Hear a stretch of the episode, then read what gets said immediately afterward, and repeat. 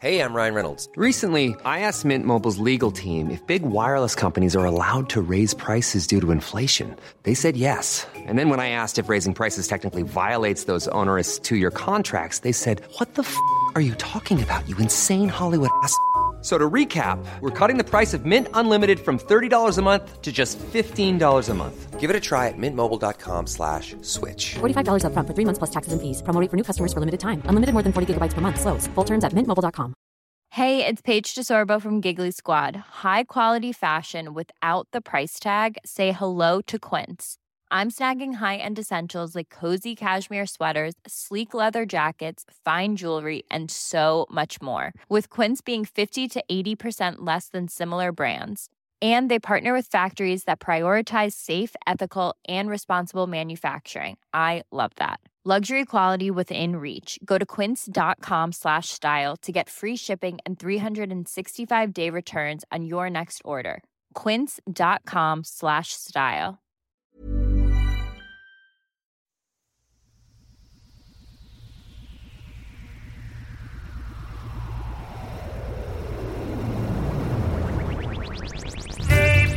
Smells best in the evening. It's not worth believing what you heard. Soil and green's really just a trisket, not a people biscuit. Take my word. It's instead you can handle the truth, but that ain't so. How do I know I was there too?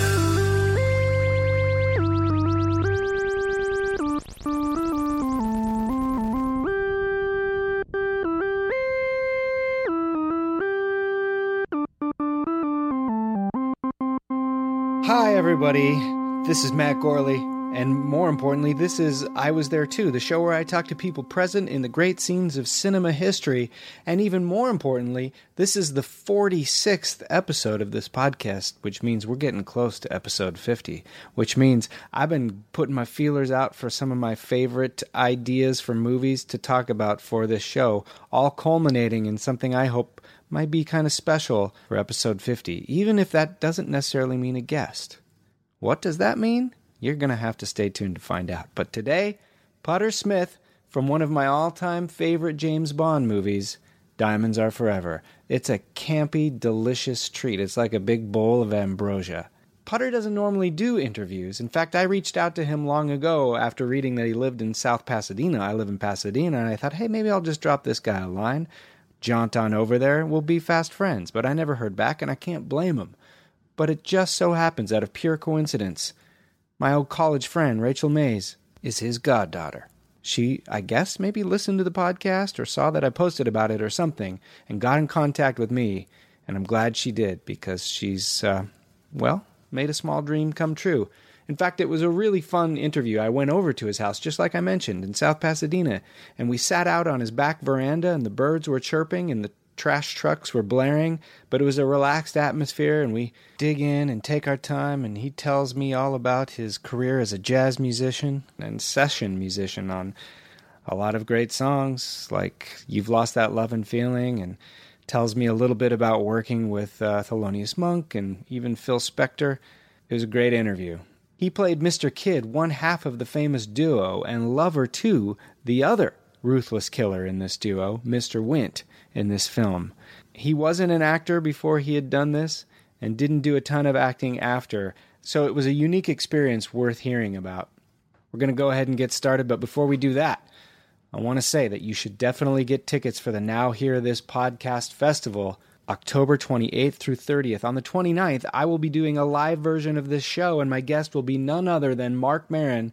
We'll be talking about his famous fight scene role in Almost Famous. We'll be talking about his show, Maron, and probably if either of us have it our way, we'll just talk about our cats. I really think it's going to be a blast. I'm really very excited to have Mark as a guest. And also, my other show, Super Ego, will be there. I will be a guest on Uh, another podcast or two. You can buy one-day tickets. You can buy full three-day tickets. You can buy it all, and it's going to be worth doing. Go to now hear this fest dot com to find out more. All right, enough business. Let's get into the podcast interview, and then we'll take a break later for more business. The film, Diamonds Are Forever. The year, nineteen seventy-one. The role, Mister Kidd, the actor, Putter Smith. Well, Putter Smith, you are primarily a jazz musician. You've played with the likes of Thelonious Monk, Art Blakey, Marlene Dietrich, and Burt Bacharach. How did it come to pass that you ended up acting as one of the two lethal hitman lovers in Diamonds Are Forever? Well, uh, it, it was uh, freaky. Uh, I was pl- working at Shelley's Manhole, which I, at that time I was working at quite a bit. Where's that? Uh, it was on in uh, Los Angeles on Cahuenga. It's no longer there. It was owned by Shelley Mann, and who was a great benefactor and a great musician. And uh, he, uh, uh, the director came in. I was working with Thelonious Monk, wow. which was pretty much the high point of my life. And uh, the director came in, and I believe at one point on a break, he asked me something, the director, but I, I don't know if I'm creating a phantom memory. This is Guy Hamilton, the director yeah, of Hamilton, yeah. Diamonds Are Forever. I didn't know him. I didn't know his name. I didn't, I wasn't into film at all, except I was a civilian fan. You know, like I loved the Bond movies and uh, uh, stuff like that, but I wasn't. I wasn't into directors or anything like that. Did he introduce himself as someone who was directing the next no, Bond? He didn't no, gave no, you no, no clue. Nothing at all. Just a just a person. And I'm and I don't even know if that, if I'm making that up.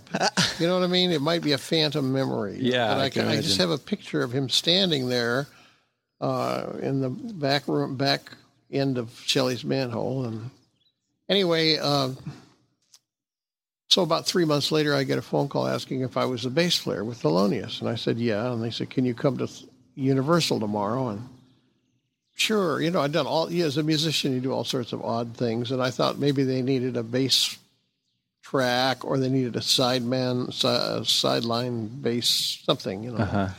And I asked, should I bring my bass? And they said no. And so I went down and... Uh, um, here's this office, you know, and here's these guys, and Guy Hamilton sitting there, and and they hand me a script, and uh, uh, I can't believe it. I never have acted in my life, and uh, never had a, a desire to. And uh, my wife was an actress at the time, and going out and doing auditions and such like that, and uh, so I would help her read scripts, you know, and, and so I knew how to read a script, but...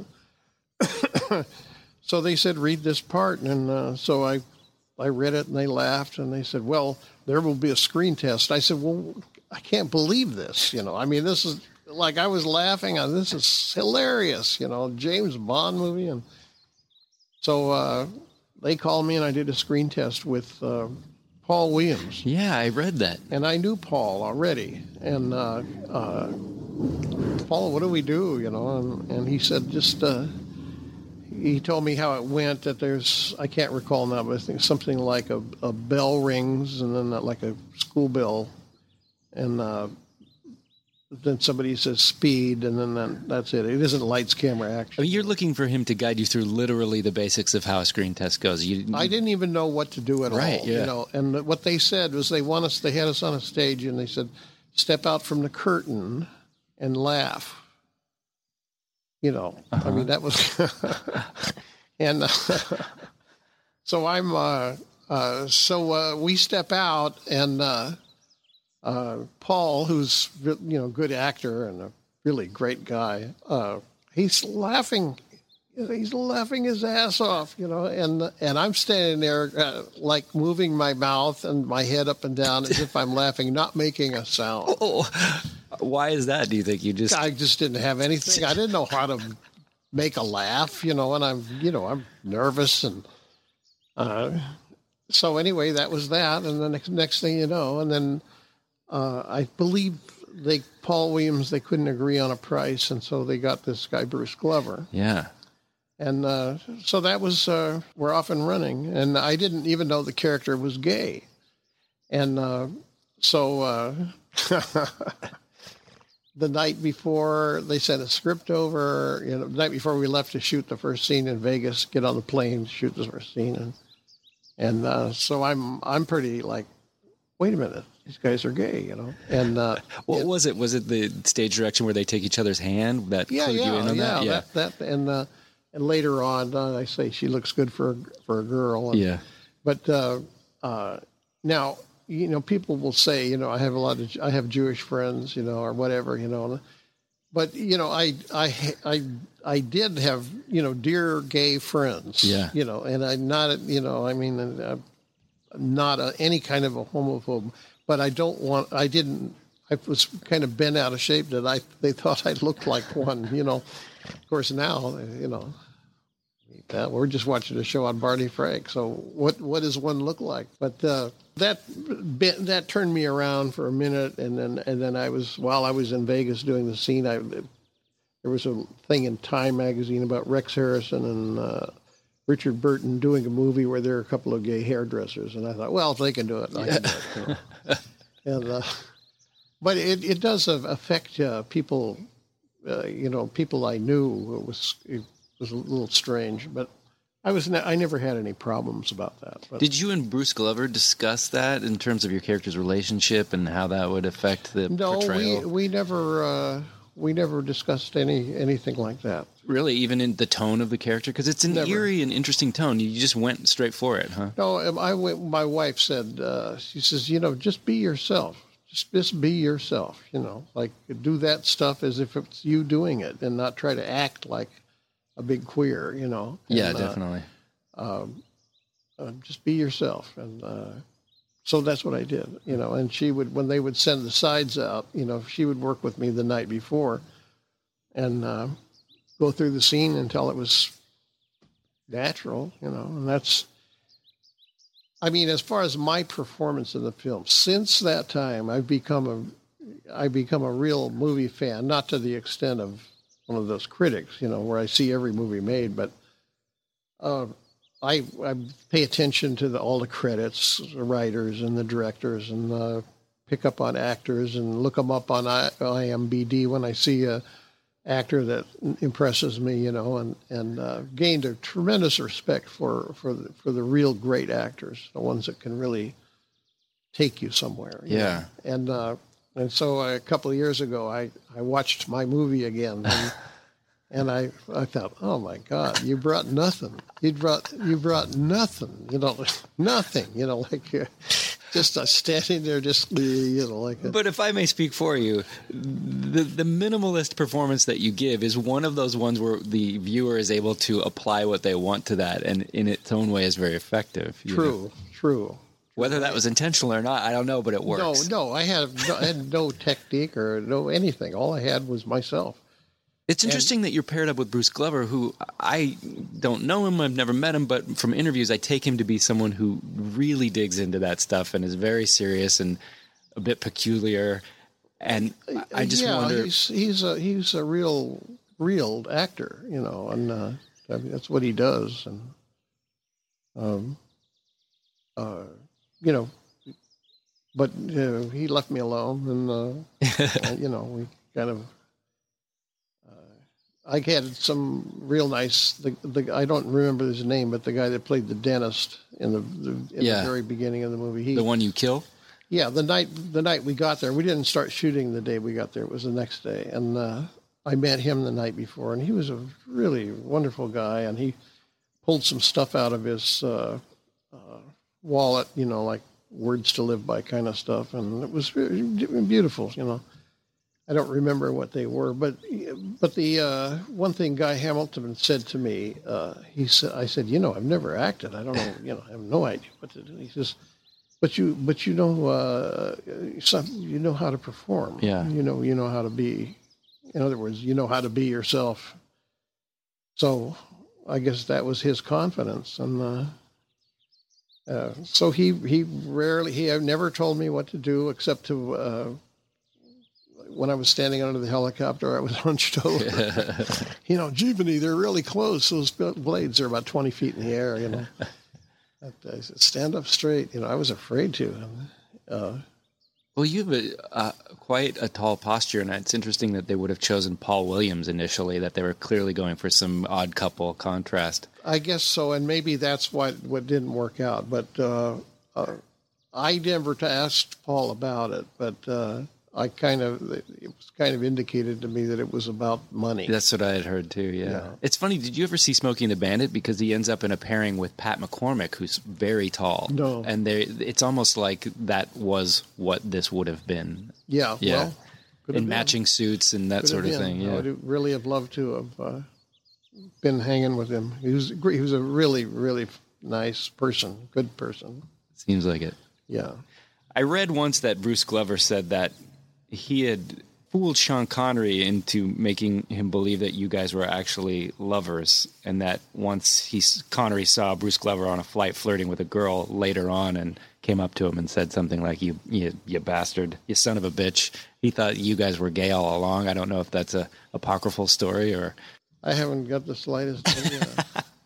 How was it working with Connery? How is Sean? Yeah. He, he's uh, even better than you would hope. Really? He's like, not only is that who he is, he's even better. He's uh, he's he doesn't shoot you on sight, you know. But I mean, he's a kind guy, uh, very kind, and uh, but a real, real, a real man. I mean, I hate to say words like that, but uh, you know, a real a mensch. Yeah. You know, and uh, everybody, the crew, and everybody, just crazy about him. Really. You know? And me too. And and. Uh, And he played little drums. He had a drum set brought on the set one time. He was playing little drums. He was mad. You Did know? you play with him? No, I didn't. I didn't have my bass. Uh-huh. I had my. I bought a bass in London that I played for the next twenty-five years, but but I didn't have it with me. And too bad. Yeah, I wish know. I'd known. What if you guys would have started up a duet? Oh yeah. Well, we got to get a band. Get, get a band together. Get it's some not of the too great late. English musicians. Yeah. Wow. Now this was the last of his Bond films before he did one in the eighties, but he was known to be quite weary of the franchise at this time. Did you ever get any sense of that? Never. No. No. no. Consummate no, no. professional. No, he's uh, really great. Wow. Really great on set. Uh, he would, since this people would be listening to this, uh, you know, he's putting on an English accent.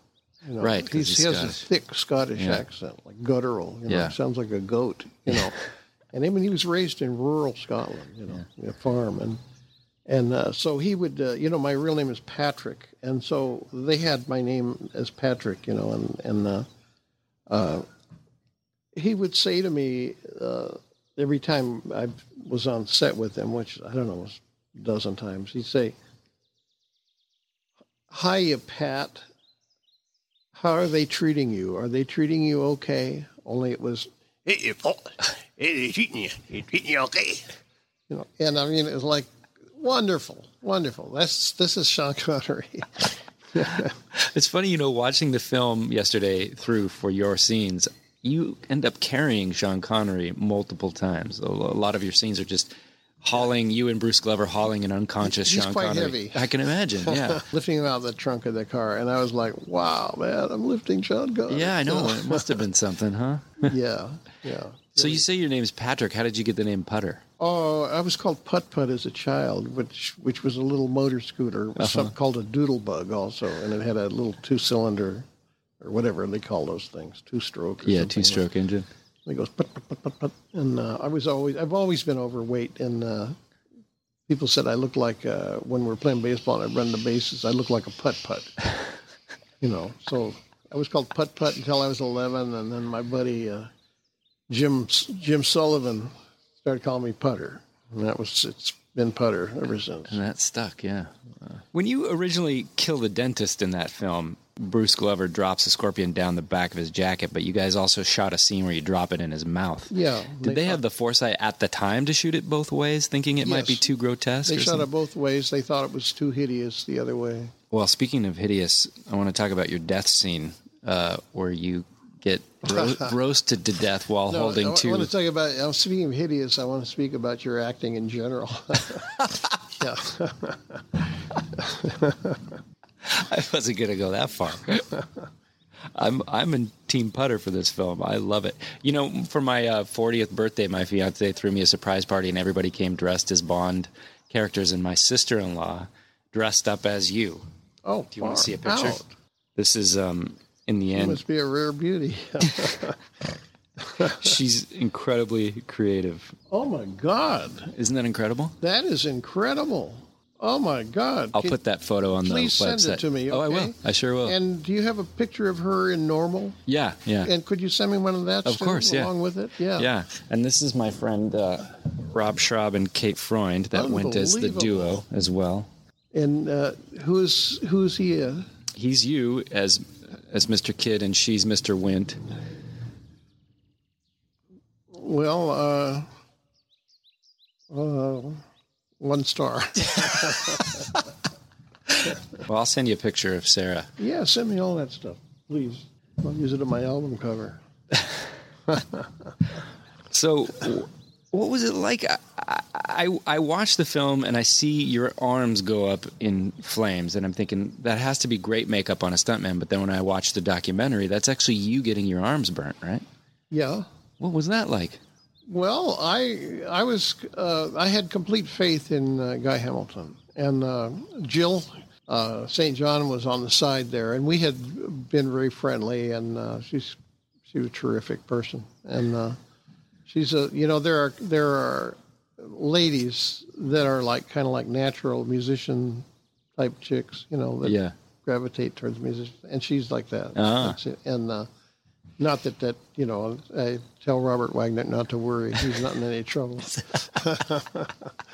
But, uh, you know, it's just a, sort of a relaxed and understanding what's happening. And and so she's off on the side, and she says, is he getting hazard pay for this? And uh, oh. and uh, they were like, everybody was looking at her like, shut the fuck up. You know?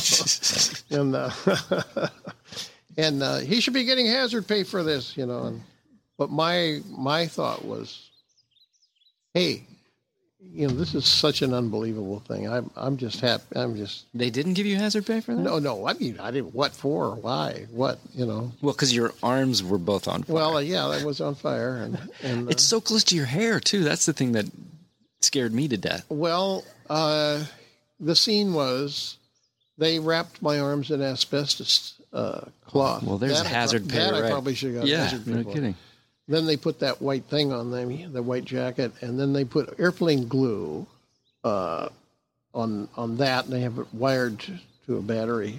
And uh, uh, before they did this, they said, when we call cut, uh, step step back and put your arms straight out. Don't put them up over your head. Just put your arms straight out. And they did a test run with two guys with the fire extinguishers, you know, and they did a test, complete test thing, you know, and so... So then uh, they do that when I, uh, uh, Sean Connery throws the uh, brandy on me, and it, it, they click it and it ignites, you know, and I'm, I freak out, I freak out, you know, everything. And then they yell cut, and I step back and they put me out. Then they bring in uh, the uh, stuntman, uh-huh. and uh, he's much smaller than I.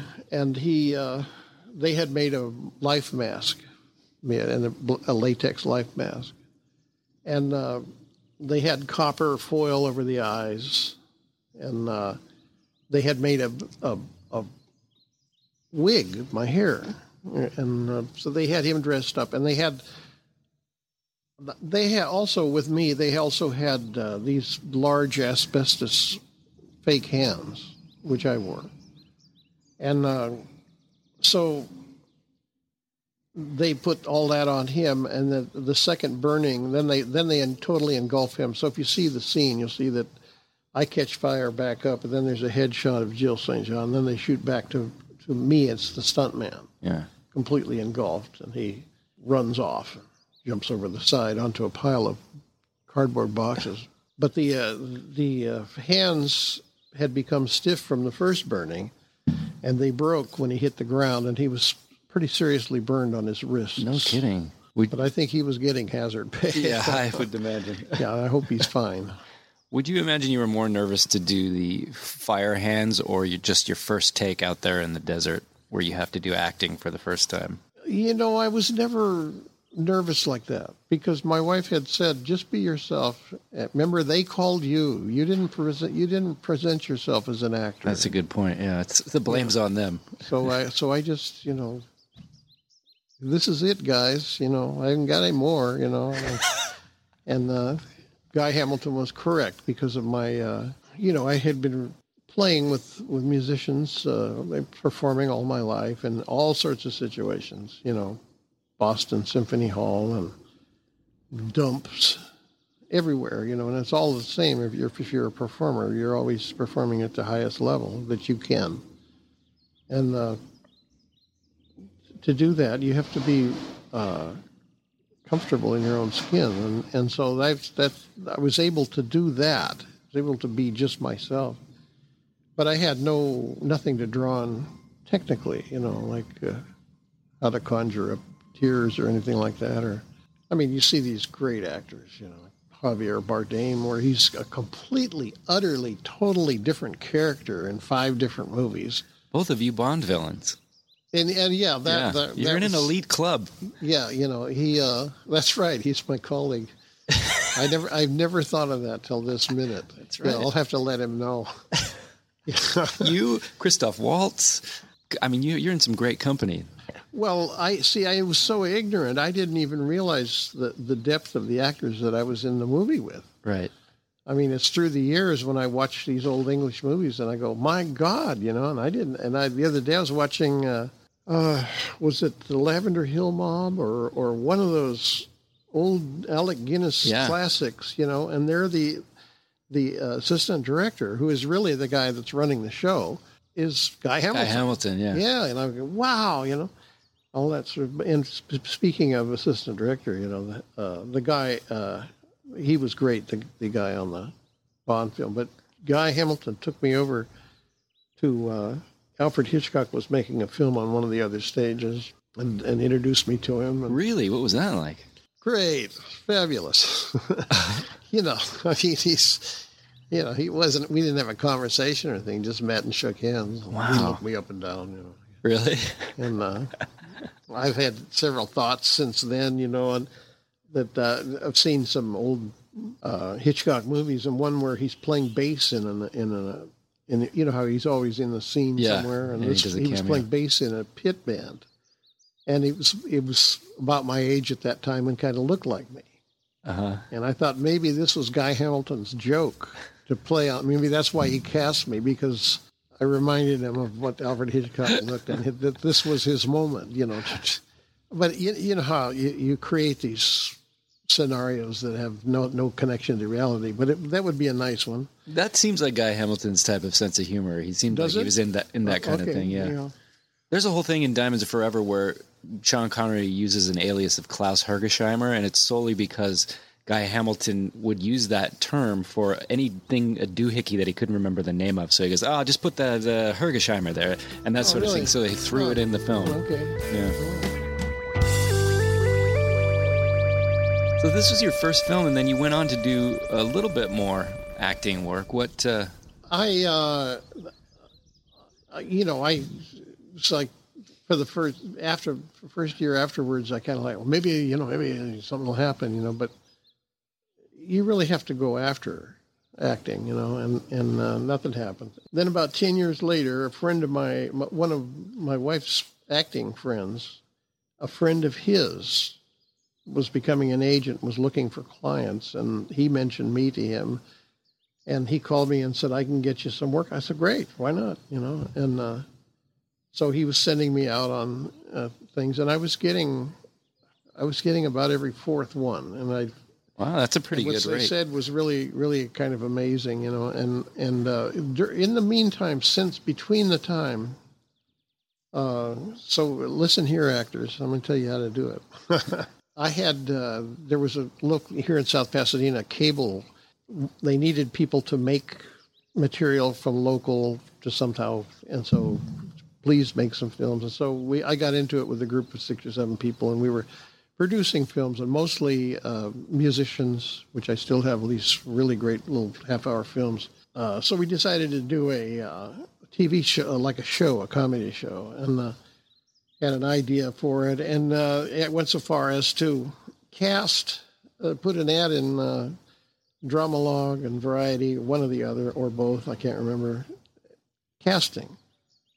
And so here I was, as, it was functioning as a casting director, you know, and I'm sitting there and uh, the people are coming in and you realize you're not sitting there looking and trying to find something wrong. You're trying to find something right.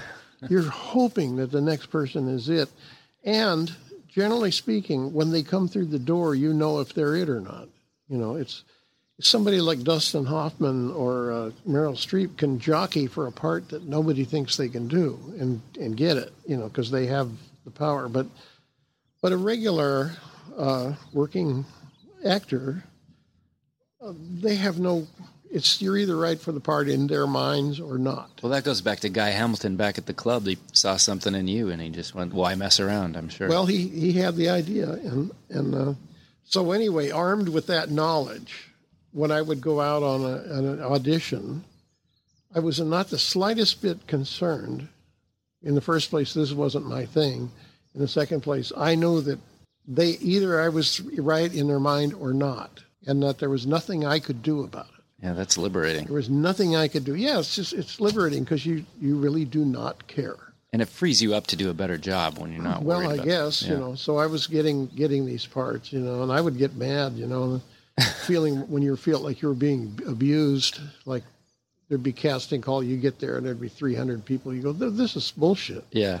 Then another time I got called for a Rocktoberfest, and it was they wanted an old guy. And they said, do you have a pair of lederhosen? Oh, yeah, sure. I've got like four. What kind? What color would you like me? Of course I don't. You know, you know what's sad is I do. I do have a so pair I, of lederhosen. Uh, they say, well, show up. They may have a pair for you. Ah, oh, Jesus. You know. so I, I and it's, it was so inconvenient. Yeah. Like, you know, I mean, my, my at that time of my life, I was... My days were mapped out from beginning to end. This is know? exactly how I feel about it. And you have to drive across town, and it just ruins your whole day. Yeah, yeah it ruins the whole day. You yeah. know? I've got my four hours of teaching in the morning. I have a rehearsal in the early afternoon, and then I have, uh, then I go home and I take a nap, and then go to my gig. You know, I mean, because I take naps every day, and and uh, uh, so they, they call. You need to be at. Uh, you probably know the place. Uh, It's near Laurel Canyon in uh, Ventura. It's a, some some studio. Uh, oh, was it C B S Radford? That, yeah, that's yeah, it. Yeah. yeah, okay. Be there at five o'clock. Five o'clock. Oh. Perfect. And where are you On living Friday. At the time?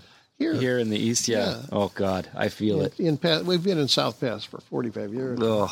And uh, so I go, you know, and I'm pissed because I'm tired, you know, and it's my nap time. And I open the door, and there's...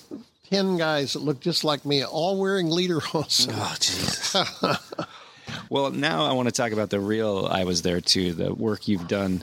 As a musician, worked with Thelonious Monk. Was that primarily touring or also as a session musician? It, no, it, no, it was just uh, just live. Uh, session musician is something, a total other world, you know. Uh, Thelonious, true jazz giant, and he had come coming back from uh, a tour of Asia, and Bill Cosby had uh, paid for this for his bass player and his his uh, tenor player to go to the Manhattan School of Acting. He was very generous to uh, to musicians, so they had to.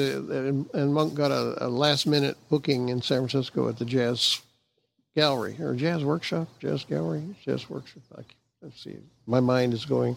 I was recommended from two completely different sources independently. Yeah. Wow. And uh, so. I got the gig, and I flew up to San Francisco, and uh, here I am, this thirty-year-old white kid, you know, and uh, uh, I go down to the dressing room. There's no rehearsal. There's no book. And uh, uh, but I loved Thelonious. I mean, I just, but I never in my wildest dreams thought I would ever play with him. I never thought I would meet him. You know? This is stuff you were familiar with his work, so you were presumably performing things you knew, or you were going in completely blind. No, no, I was real familiar with his. Yeah. Uh, you know, I had transcribed some of his more complicated music, and uh, and that was known by people. And and uh, I mean, there was in those days a lot of people really didn't like Thelonious, and I think probably still there are a lot of people that don't like him, but uh, to me he was amazing, and uh, and he's one of those people, like when you're thirteen and fourteen and you have these people who are, they kill you, you know, they, they kill you, you know, then when you're thirty and you've got a whole bunch of knowledge of other things, you hear them again and they're not so good. And uh, sometimes you completely reverse your opinions about people. And, and uh, like, for example, I was mad about Dave Brubeck, you know, and I had transcribed his solo on a song called uh, Take the A-Train. And I was crazy about him. I couldn't stand, I was like, I, the alto solo was just something to wait for till Dave played again, you know. And, and now... Uh, Dave's playing uh, is not highest on my list, although I feel that he's one of the finest human beings that ever lived. Is it just because you can now you can easily see how it's done? As well, I see like it's it's Monk. Just a, you know, whatever it is, but, but the alto player is one of my favorite oh, wow. players now, Paul Desmond, and that's that's how it happens. But Thelonious, I started off by loving him, and as time goes on, now I've been listening to him for sixty-four years, and it's he just keeps getting better as I learn more and get more. Like I re, I learned uh, about ten years ago, fifteen, twenty years ago, I got into five tuplets. Okay, and uh, and it, you know, any musicians will know what I'm talking about. You know, triplets, five tuplets, and and then realize and then realize that he's his music is full of five tuplets, and they're not. It's not like sort of. They're like real precise. And uh, so, I mean, it's like you go, God darn, you know, whoa. I mean, he's so, so great. And his, his time, and I mean, his technique is amazing. There is a piano player that I, that I used to play with a lot who, who was a heavy session player and uh, could read anything. And, and uh, I got a copy of uh, some transcribed Thelonious Monk stuff with the with the complete piano part, you know, and I say, here, play this, you know, and, and he sits down, he looks at it, and he plays re- very confidently, he plays the first chord, he goes, bong, and then he's like, uh, because everything goes to a different place than ordinarily one goes, you know, he's just really original, but all very, very logical. It's not random, it's very, very logical, you know, it's kind of like, uh, I, you know, I think of creativity as, as like a like a joke. Like a good joke is, the punchline is something that's very clearly an outgrowth of the buildup, but not what you expected. Yeah, right. You know, yeah. And uh, that's that's Thelonious. It's all very, you know, all the voice leading is very. Uh, he's just marvelous. Anyway, I could listen to you talk about this all I day. I forget long. what what we started. I off did here. too. You were on the session for You Lost That Lovin' Feelin' with the Righteous Brothers, is that correct? That's right. Wow, what was that like? You're going to be very disappointed.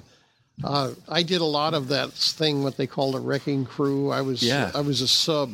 For the Wrecking Crew? Yeah. I really? Was a sub. That's a great documentary. They on... didn't call them the Wrecking Crew. I yeah. mean, that was, they were just a bunch of guys, you know, and, and uh, Phil Spector, who... I mean, I, he's still alive, so I don't want to say, you know, but I mean, well, I don't they think talk he's about him get like he's a anybody. genius, but uh, uh, anyway, yeah. Wait a minute, no, I gotta stop you. I want his, to hear his this. Secret, his big secret, his big wall of sound was yeah. uh, uh, four guitars, four keyboards, four drummers, four bass players, four saxophone players. That was his big, big it, wall huh? of sound, and so he had four different bass players: uh, Dano electric, a Guitarone, Fender bass, and an upright bass. And so whenever any, any of the, uh, the people would take off, the upright bass player would take their instrument, and I would get I would get called to play upright bass. Ah.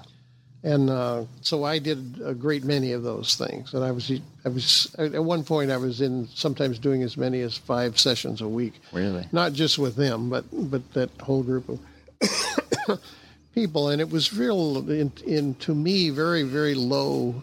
Uh, class music and uh, silly music, like, you know, bubblegum music. And uh, and one day I was in there, and I, I had about three years of that. And then one day I was in there. It was, I think it was a Cher or Sonny and Cher, one of those. And somebody had written an arrangement that was interesting. It had a James Jamerson kind of bass line, like.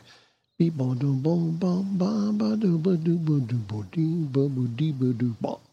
You know, really interesting bass line. And uh, so they uh, they said, can you simplify the bass line? Okay.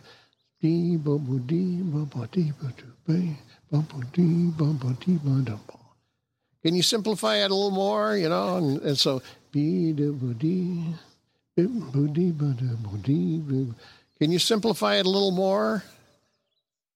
Bing, bing, bing, bing, bing. That's it. That's it. Which is the, the standard stupid bass line for everything. Uh-huh. And uh, and I at that point, I went to myself, you know, this is not why I became a musician. And and I walked away from it, oh. you know.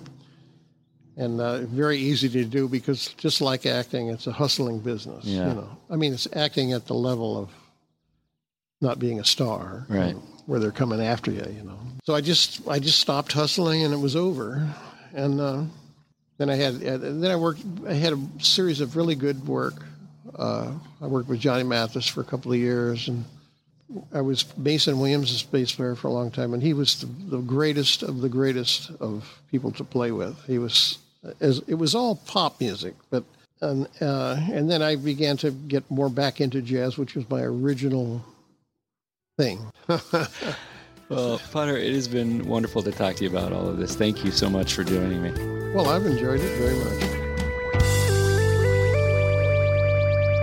Thank you again very much, Putter Smith, and thank you again very much, Rachel Mays, for putting all of that together. I will post pictures of my soon-to-be sister-in-law, dressed as Putter Smith's character, Mister Kidd from Diamonds Are Forever, as well as Rob and Kate, on the episode page for this show on earwolf dot com. I also want to mention that I actually reached out to Bruce Glover, who plays Mister Wint in this duo, to come on this podcast as well, and he responded to me, but, uh, well, he's Crispin Glover's father, so if you know anything about Crispin Glover, you can imagine that Bruce Glover might, um, how should I put this? Well, he's a little strange. And when I sat down to talk to Putter Smith, I actually sat down with his wife for a little while and had a wonderful conversation, and she was a little more forthcoming maybe than Putter was about their working relationship and how, well, let's just say, Putter's a stand-up guy, and uh, she was telling me how he expressed that he was new to acting when he met Bruce Glover on the set, and Bruce Glover said something to the effect of, basically, I'll handle it, I'll handle your lines, I'll handle everything, and um, I think Putter was too much of a gentleman to say so. But in my email correspondence with Mister Glover, let's just say that sounds like it might be in keeping. So if you know Bruce Glover out there, don't tell him about this. There's always someone that seems to want to run and tell people about these things, and he seems like a fairly dangerous guy. I'm not trying to defame him. I'm just trying to get the story straight. For journalism, for cinema history, for mankind. But I also want to take a second to talk about a new book that is out. It's called Come Twilight, and it's written by Tyler Dilts. Now, this is somebody I went to college with. In fact, we acted together. He was Lenny in Of Mice and Men, and I was the bad guy Curly, if you can believe that. So we'd have a fight where he crushed my hand that I was wearing a glove on that was full of Vaseline to keep soft for my wife. That makes more sense if you've seen the play or read the book. Anyway, this book, it's a great detective series that takes place in and around Long Beach, California. But the best part is the main hero, the detective himself, Danny Beckett, starts listening to podcasts throughout this entire adventure. Most significantly, your podcast truly, I Was There Too. In fact, I'm very excited to say it even becomes a bit of a like thematic idea throughout the narrative of this book. Is this the first time a podcast has done that? I can definitively guess yes. And the actual theme song lyrics to this podcast are the little lyrical introduction to the first page of this book. Napalm smells best in the evening. It's not worth believing what you heard. So if you're interested in a detective novel about a guy who also listens to many of the same podcasts that you probably do, I highly recommend this. But on top of that, I'm almost done with it. I've got about twenty more pages left. I've found it a really engaging book. I also lived in Long Beach for twenty years, so it's really fun to hear some of the same restaurants and bars that I went to mentioned in this, much less the podcast. For instance, here's a passage from page two eleven. There were only a few episodes of I Was There Too that I hadn't heard yet. Soon I'd be relegated to new episodes like everybody else. That was my biggest complaint about podcasts. I'd find one I liked, binge listen to all the old episodes, and then when I was completely hooked, I'd be left to the whims of lazy podcasters who somehow think an hour every two weeks or so is an acceptable level of output. I take that as a personal dig, Tyler. I thought about fast-forwarding through the theme song so it wouldn't be stuck in my head all night, but then I realized that just thinking about skipping it had already planted the earworm. It's been said you can't handle the truth, but that ain't so. How do I know? I was there too. In bed, trying to sleep, I listened to Dwyer Brown talking about playing Costner's dad in Field of Dreams. Look, if that isn't a recommendation for a book, I don't know what is. You don't need Oprah to tell you that. It's called Come Twilight by Tyler Dilts. This is the real deal, available in all the book places like Amazon dot com. All right, that's it for this week, but I do want to tell you, the three episodes we got coming, and if things work out as I expect they will with the fiftieth episode, not necessarily even a guest, I've got some glory in the pipe for you. Glory in the pipe. Tyler, if you're listening, I'd love that to be the continuation novel to your detective series. If you can connect me with a guest that is perfect for this show, please email me at iwasthere two pod at gmail dot com. Otherwise, I'm on Twitter at Matt Gourley and Instagram and Letterboxd. I'm also there as at iwasthere two. Follow and you'll learn more. Until next two week, have a good two week, everybody. A fortnight, a half month, a one twenty-sixth, a seven day, a spring break, a really old fly's life.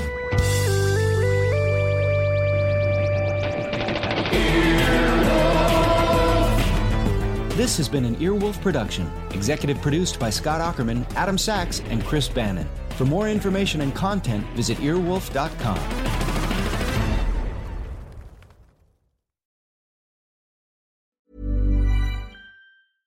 Imagine the softest sheets you've ever felt. Now imagine them getting even softer over time. That's what you'll feel with Bowl and Branch's organic cotton sheets. In a recent customer survey, ninety-six percent replied that Bowl and Branch sheets get softer with every wash. Start getting your best night's sleep in these sheets that get softer and softer for years to come. Try their sheets with a thirty night guarantee. Plus, get fifteen percent off your first order at bowl and branch dot com. Code BUTTERY. Exclusions apply. See site for details.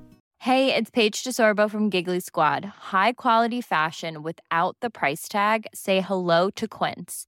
I'm snagging high-end essentials like cozy cashmere sweaters, sleek leather jackets, fine jewelry, and so much more. With Quince being fifty to eighty percent less than similar brands. And they partner with factories that prioritize safe, ethical, and responsible manufacturing. I love that. Luxury quality within reach. Go to quince.com slash style to get free shipping and three sixty-five day returns on your next order. Quince.com slash style.